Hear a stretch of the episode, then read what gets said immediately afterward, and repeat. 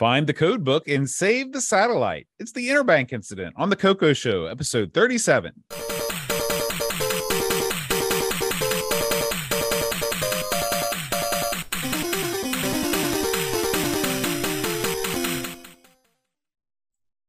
Hi, everybody. Welcome to the Coco Show. I'm John. And I'm Aaron. And today, Aaron, we're going to be talking about the Interbank incident. Hmm, think piece. Now, Aaron, uh, you haven't told this story in a while, and I don't think you've ever told it on the Coco Show. All right. But you were involved in a little bit of industrial sabotage yourself. Why don't you regale our listeners about the time that you hacked your way into the AT&T backlot where you managed to salvage some of their valuable telecommunications equipment? That was the idiot incident, is what you're referring to. this is an old. Listen, you make it sound more sinister and cagey than it was. This I was getting ready to make something up too, because I had no idea what you were talking about. You corralled me right into that one, boat. so in in my younger days, you know, uh, uh, you, this boat just predates you, but uh, phone phreaking was a big deal. Mm-hmm. Uh, guys like Flack would understand what I'm talking about here if you've been around that long. On BBS says you could get all this stuff to tell you how to phone phreak which is basically hacking the phone system, getting free phone calls, boat because back in the day you had to pay for every call. It Right. was expensive, you know. And so the easiest uh, way to do this would be to get the secret documents you needed to backdoor your way in. Well, I don't know what that meant. I had no idea how to do any of this stuff. But I know me and my buddy Rich knew that one thing we did have to do was break in to the local telephone uh, office area, get in their back lot, and then get into their dumpster. Yeah. And so myself, my old buddy, the Big Q, uh, Rich, and a couple other guys that we knew, uh, if you could believe this, climbed the fence. That's right, and got into the dumpster, and w- and just grabbed all the bags, took them out, uh, and we were in the dumpster. By the way, I don't know if you have you ever been in a dumpster. no, no, never. I don't recommend it. Uh, and then we took all the stuff that was in there and took it to my buddy's uh, apartment. hmm And then just and, and my buddy was also I should mention this he was jacked up on something. Oh, okay. I believe he was taking Rush that night, Oh. and I don't mean the band. Mm. And uh, uh, it's this thing you huff out of a little bottle, Mhm. and so he was jacked up beyond the moon. And so he just took this stuff into his living room, onto his carpet, and he just ripped it open. so all the all these different uh, uh, trash bags spewed their contents all over his floor. And then we just sort of looked at what was in there. I mean, there was papers and stuff in there. yeah, papers. But we had, but they meant nothing. Like they're utterly pointless. We had no idea what we were doing, you know. And so I remember, I remember thinking this was cool. Then this was crazy, and then how thinking this is real dumb, and it was, and it was real dumb. And it, as a as a footnote to the story, we left with all this crap on this guy's rug. We didn't care because he'd passed out, and his girlfriend was drunk too, and she kept telling me that she was seeing a spiritual bee flying around. Which, which I, I was like, huh, that's weird. that is that is an interbank incident right there. That that's, was- that's a video game in the making. That was the interbank incident of Hurricane. That's as close as we're going to come. Now is this the old is like- this the old AT and T that used to be the cellular one that this went down at? No, no. This was in the valley. Uh, this is like a. This is a. This isn't like a place where you go buy your cell phone. This was a.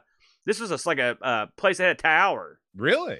Yeah. And so we actually went, it was like a I don't know what they call it formally, but it had satellite dishes. And Where is this? It, Was this off the? it where- was where- in the valley. where WVAH? Depot. I- Okay. Yeah, yeah. Have you have you ever done anything similar to that boat? You look like a guy did a little B and E. Listen, um, when I was in college, we used to there was this frisbee golf course because this is when frisbee golf was taken off, right? I'm already let down by the story, but go ahead. and we noticed that like the the gym the the gymnasium that was next to the uh the frisbee golf course had a flat roof and we're like man there's got to be 500 frisbee golf discs on that roof. Okay? So we Yeah. hatched the plan. The plan was in the dead of night to steal away to the frisbee golf course Yeah. climb a ladder. This is like a 40 foot ladder to the top of this to the top of this thing. So we borrowed a ladder from the French horn professor. We did not tell him the the, the where it was going to end up. We carried Okay. the ladder by putting it on top of a jeep and holding our hands above the window, holding the ladder in position as we drove to the frisbee golf course. we climbed to the top of the roof of the gym. Yeah. We found two frisbee golf discs up there. Oh, what That a letdown. Yeah, That's not bad though. Jeep with a ladder in it, driving. Okay. yeah. You pulled that one out of the fire. It brother, had the to say. elements. It had the elements of a classic adventure. Just You ever been of a, the you have you ever been arrested or done any hard time, boat? Uh, no, not yet. Not yet. The Okay, night's still well- young though. there you go. Um, so Aaron, let's talk about one of our most favorite people in the world before we get into the Interbank incident. Let's talk about Frank from Retro Rewind and a little piece of hardware I like to call the Coco SDC. Hit it. Are you ready to take the plunge into the exciting world of the Tandy Color computer? Have you tried emulation and found it to be confusing and unreliable? The hell is Bitbanger? It's time to get yourself a real Coco and get yourself over to retrorewind.ca to get it out with everything you need to enter the Coco universe. The Coco SDC is the fastest, easiest way to jump into the nirvana that is gaming on the Tandy Color computer. A preloaded SD card is already included, so just pop it in your Coco and away you go. Pick up your Coco SDC at Retro Rewind and be sure to use the promo code AMIGOS10 to save 10% off the already low price. Thank you to RetroRewind.ca for sponsoring the Coco Show. All right, Aaron, Frank. let's get into it. The Interbank incident.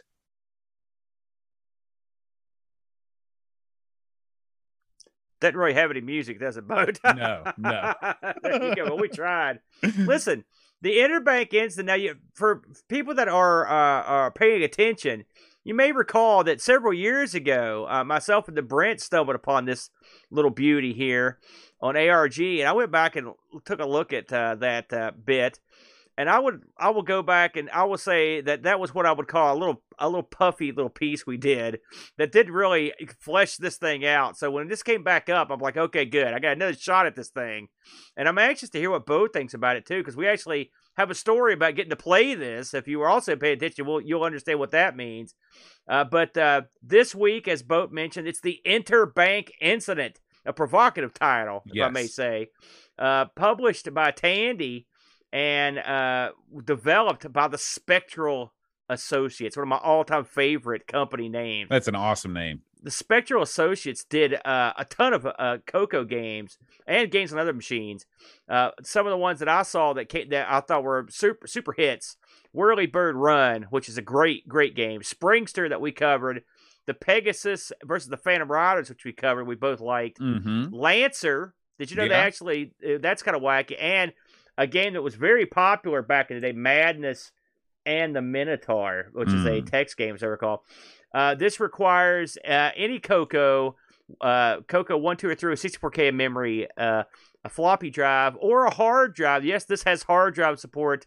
Uh, this will support the joystick or a mouse. It's got mouse support, and as we famously found out, both this has speech pack support. Uh, this was released in '85, uh, written by John Gabbard. I looked into John Gabbard a little bit, boat, uh, to see what he'd been up to, and uh, he he has done a few things, including Demolition Derby, which I like, uh, a game on the C64 called Roll Call USA. Sounds cool. Keys of the Wizard on the Coco. He also was uh, responsible for the holiday demonstration program. He also wrote a boat, a, a boat. He Oh. wrote a book. He wrote you boat. He wrote a book for the Coco called Coco Three Secrets Revealed that came out in '86. So he's done a few things. Uh, his partner in crime here, David Fig or Fidge, uh, who worked on a game called Maze Escape, but often worked on uh, with Gabbard on some of these other games. The graphics for this were done by uh, E. T. Gatlin.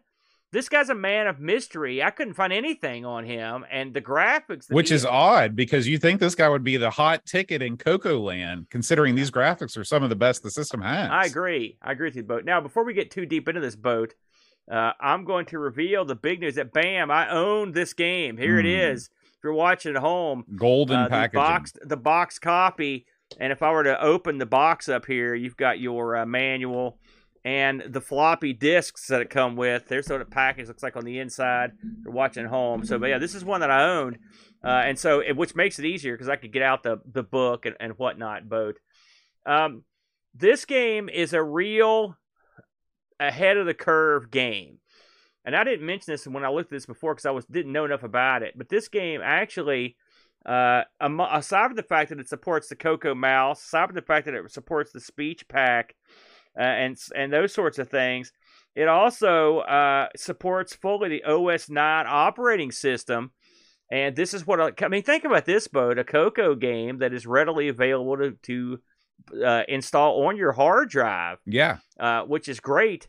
Uh, to this game, uh, can't hurt. This also supports multiple drives. When you think about you when, you, when you think about just the technical specs of this thing, it's OS nine, it's hard drive installable, and it was released in 1985. Yeah, I mean this is this was a game truly ahead of its time. Yeah, so you got to give the Spectral Associates some credit on this.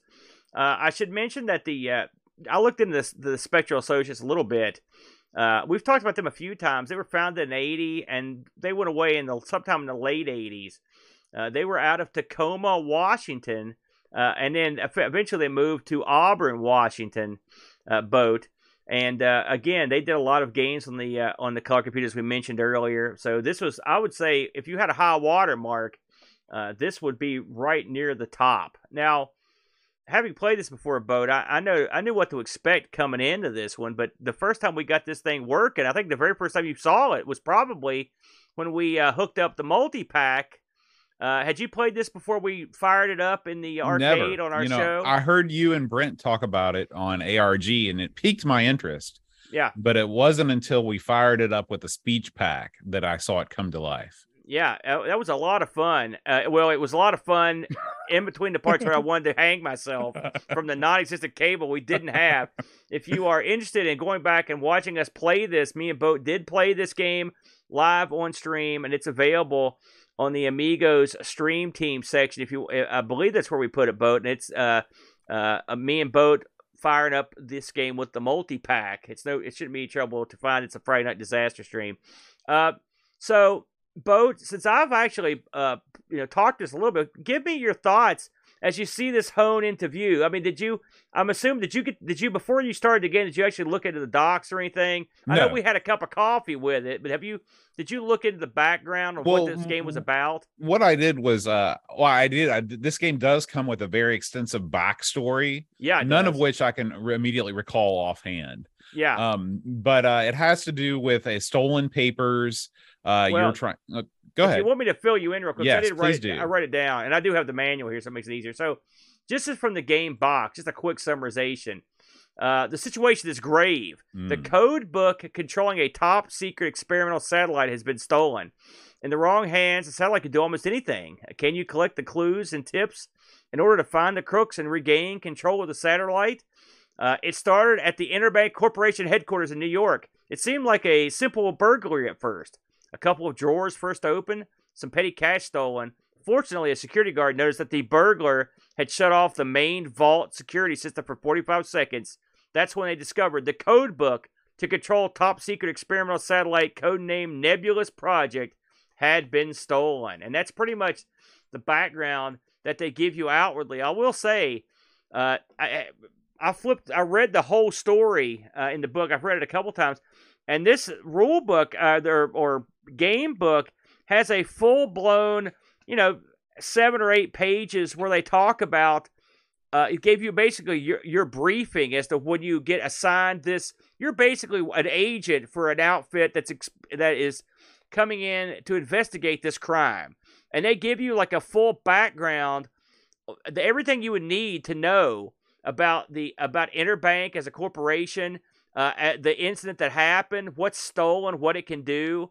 Uh, it's actually pretty pretty interesting. They put a lot of time into this backstory boat, and then that leads you up to picking one of your agents. I'll let you go from there. Yeah, so you can pick that you have a choice of seven characters you can be. Yeah. And again, for a game from 1985, there is a person of color, there is a woman, so there is there's some diversity on the panel here. Yeah, uh, you also have their jobs are their their their job. They each have like special abilities. Right. You also and, and, You've also yeah, got you've also got things they're good at, sort of yeah. character flaws. All of these things are revealed to you when you click on the character. You get kind of a bio sheet. Uh, now, how much does this actually play into the game? For me, none. For people that I read about this game that know a lot about it, none. But it's cool because there's nothing wrong with giving you a little bit when you're when you're setting out to be a protagonist sometimes it puts you in the kind of the the the uh the environment of the game when you when you can picture certain things about your player. You know this game takes place we should talk about the fact that this game takes place from a first person perspective. So you yeah. you see the world through the eyes of your character which means that once you select your character you never ever see them again. It's much like if you play skyrim or something you spend 8 billion hours perfecting your face in the character creator and then you never look upon your face again once the game starts um but I like it. You know, I like it when games give you a little bit of uh, you know, they go a little bit further than they need to just to kind of put you in the mood of the game. The uh I will say, uh I read there this is one of the few Coco games that is a, has a uh extensive FAQ over at GameFAQs including maps of the three of the uh, cities you can visit. I mean, extensive uh, GameFAQ on it. And believe it or not, they the uh, they haven't fully figured out what all the character special abilities and what areas they help, but some will actually help you. Uh, and, and so the character you pick does make a difference in some areas. Okay. And I'll explain why. Okay. Uh, the characters, by the way, just for just because it's interesting to see what kind of diverse outfit you've got. You've got a guy named Bob who is a gym. He works at a, a fitness instructor. Uh, you've got a guy named John who's a 007 super spy type character. Jackie, she's a clumsy blonde who also happens to be a master of disguise. Mm. That's an odd combo. Yeah. uh, Alex Johnson is a computer like hack hacker type. Then you've got Mick Tarman, uh, who's the black gentleman. He's a Vietnam vet, which I like. Alan Kramer's an oddball. He's a psychic mm. of some renown. And then Carl Weitz is a high tech specialist. And then, so you're asking, okay, what can you do with these things? For the most part, they are all the same, but there are some occasions where, like, you can get something done. For example, I believe it's a uh, Bob, the the the uh, the fitness guy. He can kick down a locked door. Okay, uh, uh, John, the 007 type, he's so smooth and charming that he didn't have to pay for tickets on like ferries. Oh, stuff like okay. that. Okay, so yeah, so there, there are there are aspects of these guys' characters that will help you. I can see right, right. So yeah, and now I'll listen. This is all from just reading the game FAQ. I'd have got nowhere near in knowing what the you know what these things do, but there is something to them. Uh, now, I want to get your opinion on this interface, Bode. This game, I don't think there's any Coco games like this. And again, this game came out uh, pretty early on. Now, you know, Bo, you're more into these games than me, so you'll have to put this the the interface in this game into the time stamp of the of what was going on in 85. But this is a mouse driven if you've got a mouse uh like adventure game where you it's all icon based. You you know, you there's no typing uh, a lot of Coco games would have this exact same setup, except at the bottom of the screen they would have an area where you would type your old Zork commands. You know, this game forwent that, and they've got a uh, you know look, talk, use that sort of thing, and then you've got an inventory under it, and it's all mouse driven with pull down window windows. What was going on about this time? Was this something you'd say was fairly common by '85, or is this ahead of the curve, Bode? This is so far ahead of the curve. It's in a different lane. Um, this is uh, I've never seen a game this early have an icon based point and click interface, right? At all. I mean, like when you think about you know King's Quest stuff like that. First of all, those games, I believe the first King's Quest came out around this same time and uh, of course it was just your your you had character movement but you were still controlling everything with text commands. Yeah. of course this was the era of the text based adventure game where all you had was text or uh quite popular on the coco you had the like you said the the graphic and the text parser below. Right. But the fact that not only you know it's almost like they skipped a, full generation because i always think about like the first generation SCUMM games as being the, the the the beginnings of the point and click adventure genre and those were just text interface or text icons but then you had the second generation starting with like king's quest 4 or something like that where they replaced all the words with icons. This is way way way before all that stuff and you know it works well. It works well. So you know these guys uh it's it's a shame Well, in a way, in a, in a way, it's cool that this. I believe this was a Coco exclusive release, correct? Correct. Yeah, has it's- never been on anything It's else. a shame that this didn't get out there in other formats because these guys would have probably uh, done a lot better financially if it had. Uh, it's but it's cool for the Coco that they can, you know, Coco owners can say, "Look, we've got this game. It was doing stuff that no other game was doing." Yeah, and uh, just to, in case you're uh, listening and not looking at the screen, you're you've got eight icons: get, look, examine, talk, use, help, and then you've got a disk input, output, and move. Uh, beneath that, it has a list of your uh, who you are and the and how much money you've got. You've got a bank card and you've got that has an account. Then you've got whatever you've got on you. Then below that is your inventory. You can have up to eight items in an inventory, and you can also use uh, some of these items will take multiple icons. For example, you can use the uh, uh, you can use the basically like the uh, one of the icons that's like the pointer. You can use that and com- combination with your foot to do to do a kick, Right. which I had to look that up. yeah you've like got that. this is a game unlike a lot of the SCUMM engine games uh the interface you have to know the tricks of it um like you have to be able to combine like if you combine exam with your eye and an object it will look at the object Yeah. and that kind of thing isn't the most intuitive but it worked i guess as a great uh anti-piracy measure because if you Yeah. you wouldn't get far in this game without knowing those tricks The uh, I also want to bring up the uh, the uh, examine icon, which is a, a, a literal magnifying glass uh, uh, that lets you zoom in five times. Uh, you know, did you use that much, or is just as a novelty? oh well i think there's places in the game where you have to use it right.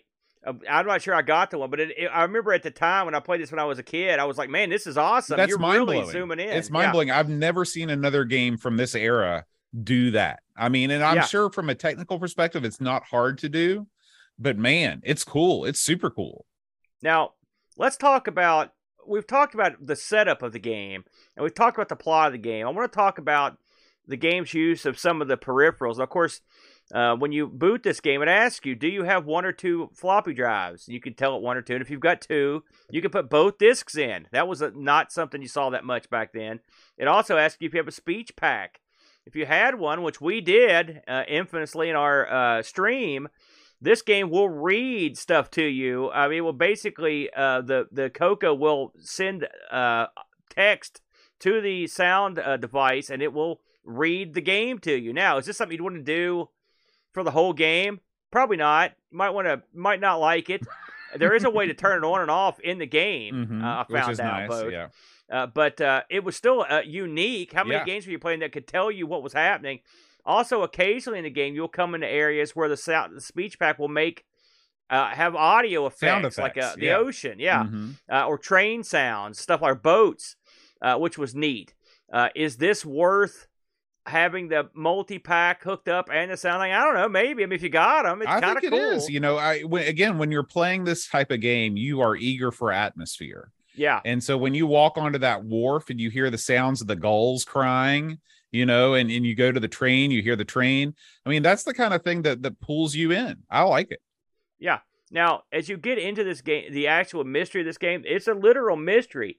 You're going around, you're talking to people, uh, and with dialogue chains and stuff. I mean, it's actually pretty interesting. You're literally sleuthing. I mean, this isn't like a game that they tacked a kind of a neat interface on the dud. I mean, there's a you, there's a lot of investigation in this game, and when I looked at the amount of areas you could go to in it, I was stunned. There's multiple cities, including uh, uh, Paris is in there. I think Rio de Janeiro was in there as well. And there's also uh, a lot of stuff to do, and it's not like there's like you're going there and just, there's like one or two rooms. I looked at the maps for all these places, and there's a lot of stuff going on. I mean, this is a pretty large game. Of course, it took two discs, so I guess you know they had the room to do it. But I mean, this is an expansive adventure with a lot of uh, the kind of thinking I'm not good at. Boat. Uh, did you did you get very far in this? Uh, I got well. It's hard to no, no, because I read a walkthrough and I know how long the game is. Yeah. Um, I did not get very far because of the main point of contention I have with this game. Yeah. and that is in a graphic adventure. Like, I'm gonna I'm gonna compare this again with a game like Maniac Mansion. you are directly controlling your guy. And so you know, like when he walks left, he moves to the left. When he walks right, and it's mostly a lateral based exploration. Now, you know, with King's Quest and stuff, there are places where you do move in all four directions. This is a game that moves, it almost feels like you're moving between dimensions because you've got a compass rose, but the compass rose doesn't always mean the same thing all the time. Like you can enter a room and you can't always back out in the direction that you feel like you should be able to based on the graphical indicators on the screen. You know, they, they've actually explained this in the manual because me and you both had this problem, and I didn't I didn't realize what they were going for until I read this. All right, and so the manual states that the compass works like your basically when you walk into a store or a walk into an area it automatically places you looking forward. And so to go back the way you came, you wouldn't hit the way you wouldn't like if you went right to go into a place, you would think you would go left, but you right. wouldn't go left. That's not on because of the way this game works. You're looking it it rearrange it reorients the compass to the way you're looking. Now they I guess they thought this was going to be a problem because a feature I didn't know was on there, I didn't exactly know how it worked, is in the middle of the compass there's a B. It doesn't mean backwards, it means before. And mm. hitting that button will take you back to the exact place you were oh. when you came into the room. Yeah, see, yeah, I, I, didn't, I didn't know it know either. That. Hey, listen, instructions, brother. I had to look through. Uh, so that's something Uh, that is, but still, with all that said, I'm sure if they had it to do over again, they wouldn't orient the compass in that weird. It is confusing. Well, here's the thing. I I downloaded a map for this game. Yeah. And I had it open on my second screen as I was playing, and I still could not navigate the places that I should have been able to get to. And sometimes yeah. I would find a place and go there once and never figure out how to get back to it. Yeah. This killed my desire to play this game because if you can't negotiate the environments, you can't do anything. Um, it, it it's such a shame because this game does so many other things right. And this is really a game I can see myself getting pretty far into. You know, I'm a sucker for good old point and click adventure game, especially yeah. one that looks as good as this one. You know, the graphics on this game, we should take a moment and talk about the graphics. This, yeah. this got your typical Tandy interlaced graphics you know?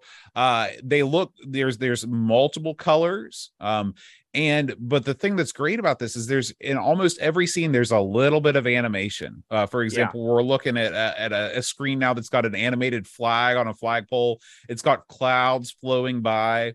Uh, the graphics and the animation in this game are really stunning. They really are. And um yeah i wanted to see more and I knew how to do it theoretically. I had the walkthrough open in front of me. I was I could move through it. I just couldn't figure out how to maneuver to the places that I needed to get to. It was so frustrating. Maybe with Arn with this new knowledge like I am, because I read this and once I did that, I, I it was easier for me. Mm-hmm. Okay, so uh, what I and you could get these manuals online. I would have a look at that section just to orient yourself. Because once I did that, I was like, okay, I think this was not the best choice but at least I have an idea of what I'm doing, you know, as opposed to before. And the B button, which I never used, I use that all the time now. Yeah. Uh, there yeah. we we should also mention that this game is unique in that it, it procedurally generates objects. It randomly places some of the items that you find in this game. So you you will never play the exact same adventure twice. Um, should you happen to beat this, you can go back and they will place some of the items in different places. And I think that that's cool too. It adds an element of randomness to a game and it adds replay value to a genre that normally has none. Yeah, and plus each character is going to have their different ways to use their abilities. right. able to skip stuff or whatnot. Something else this game provided, which you didn't see every day back then, was the ability to have to save the game wherever you wanted, mm-hmm. and you mm-hmm. had ten save slots, which yeah. is not bad uh, for a game like this. I mean, it's amazing how far ahead this game was in a lot of ways. Uh, you know, I've I will say this just a couple uh, tidbits on this. If you wanted to try this, which I, I recommend, and if you have a Coco, you definitely want to get the mouse. Okay. Now that much said, I having seen the mouse now and and seeing people use the mouse, the mouse is not very good. The Coco mouse was low. It makes the tank mouse look like a million bucks. So this is one game where uh, I would number one see if you could get another solution for the mouse. I mean, you can use the Black Beauties and stuff because they're analog, but I mean, I would rather use a mouse. This is probably one if you can emulate it, or you have a way of hooking a good mouse up to your Coco. It's probably the way to go, as opposed to trying to use that old mouse. Mm-hmm. Uh, secondly, uh, when you play this, since it's got so many save slots, you're you really don't have to have a modern equivalent. You can play this on the Coco if you can get a good interface because the save does work. I mean, I would save my games on it. I've played this thing a lot on the on my actual Coco, and uh, the one thing that you're going to find infuriating, aside from moving around, is uh, it is a slow game. I mean, it, it you know, it There, going they, from you scene are, to scene is yeah, it's not fast. Going from scene to scene, and again, it's compa- that that just makes the frustration level go through the roof when you're like, Yeah. you don't know how to get to where you need to go, and you keep going between the same three scenes over and over and over yeah, again. yeah, yeah. It, it, that that this game is in some ways it's a victim of its era. You know, it it it, it may be it it really aimed high, but you can only do so much. There are limitations to even if you shoot that high in the air. But uh, I I found this thing quite remarkable. Now. Um, I looked uh, for some reviews before we get to the Discord reviews. I looked for reviews on this boat. I went back to my old favorites, the icepeople.net site. Uh, they give Interbank Incident a B minus, uh, and uh, and he's very similar to what we say here. He says uh, uh, the the game looks fantastic on the surface, but in the end, it's maddeningly slow gameplay. It takes forever, and I do mean forever, to move between screens and execute many actions. Uh, he basically, literally says almost word for word what we say, which this is a game that's based that it was as quick as you could move it on a Coco, and so you have to live with that in 2022, the speed of this thing. Uh, but you know, I think it's a decent trade off. Uh, this is one of those games, boat. I, I listen. I do this a lot. I would love to see this thing get brought up to something, uh, to like a, a you know, like brought up to another machine, ported. This would be a great game to port to a to a uh, to anything because the graphics. I mean, are great on the Coco, but you could probably pull them off on pretty much any machine. And I would love to see this get a wider audience, like you said. I think it deserves it. Uh, that's for sure. Did we get any d- Discord action on this boat? We did. We did. Uh, Oh, Mr. great. Mr. Dave 6309 writes After I upgraded my Coco 3 with 512K and OS 9, we jumped into a whole new world of new games, including this one. My wife and I had a lot of fun with these games, looking for clues and solving puzzles. It's a two thumbs up from Dave and Sharon. That's fantastic. That comes from Mr. Dave, maker of fine Coco games himself. Very good. Very good. Exile Oh. in Paradise writes The Interbank Incident. Ambitious, complex, innovative. I did not know much about this game before it was chosen for the Coco Show. Digging into it, I am extremely impressed with the design. The initial play reminded me a lot of Interplay's Neuromancer for the C64 in execution, but done years before that game appeared. And now I wonder if Neuromancer was inspired by Interbank. Interbank's plot definitely sounds very James Bond like, but Bond is only one of the characters you can choose to try and tackle this beast. Each character has different strengths and weaknesses, according to the manual, and the game randomizes the possible solutions for replayability, which is something you don't see in most adventure role playing games. Overall, the structure and design reminded me a lot of modernized story and the same design as a classic mystery solving board game called 221B Baker Street. You visit lots of locations and gather various clues and some red herrings until you figure out the who, the means, and the motive. Then you go to a specific location to win. Hats off to the designers of Interbank for a design with lots of choice, lots of replayability, and that has stood the test of time. All the possible solutions using all of the possible characters not have not yet been discovered and shared. So even after all this time, there remains some mysteries within the Interbank incident left to uncover. Yes, outstanding. And I will say, if you wanted to add this to your collection, uh, this is actually again one of the games I've seen uh, available more than I would have ever seen most any other games for the Coco.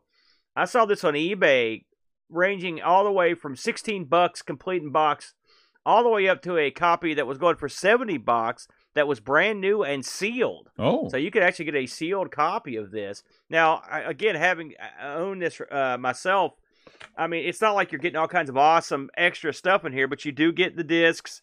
Uh, you it's a you get three discs, you get the book, and you get the nice and the book is helpful, but otherwise it's in your standard uh, Tandy box, Mhm. uh, just like they always distributed their stuff. A good fun game, boat. I really enjoyed this one, and going back to it a second time, uh, I enjoyed it even more because I had knew my way around and really looking into the book. And I will say, if you do decide to play this, get the manual and read the innards because the little dossiers that they give you are give you a lot of good clues to uh, get you started. Yeah, yeah. All right, Aaron. Well, it is time to leave the Interbank incident uh, and uh, talk about the fine, fine folks that make this show possible. That is the Coco Game Selection Committee. These guys choose the games that we play, and they're all pillars of the Coco community. So, a big Tandy thank you to Canadian Retro Things, L. Curtis Boyle, Robert Murphy, and Steve Rasmussen. We also want to thank our Coco Show Patreons, uh, including O'Brien's Retro and Vintage, Graham Vebke, Buttons, and William Becker. Thank you so much for supporting the show. Thanks, y'all. Aaron, what do we have coming up next week? Let's see, boat. Or next week? It's almost next week. It's Grand Prix Challenge. Grand Prix Challenge. All right. Yes, I- you know. I've been, I've had a hankering to play some racing action on the Coco. So I, I can't wait to sink my teeth into this one. I think this one's a Diecom joint too. We- I Okay. did my, yeah, so that'll be fun. All right. Well, guys, thank you as always for listening. We will see you next time. And until then, all hail. L. Curtis Boyle. Ooh, and the Spectral Ooh. Associates. Ooh. Mm-hmm.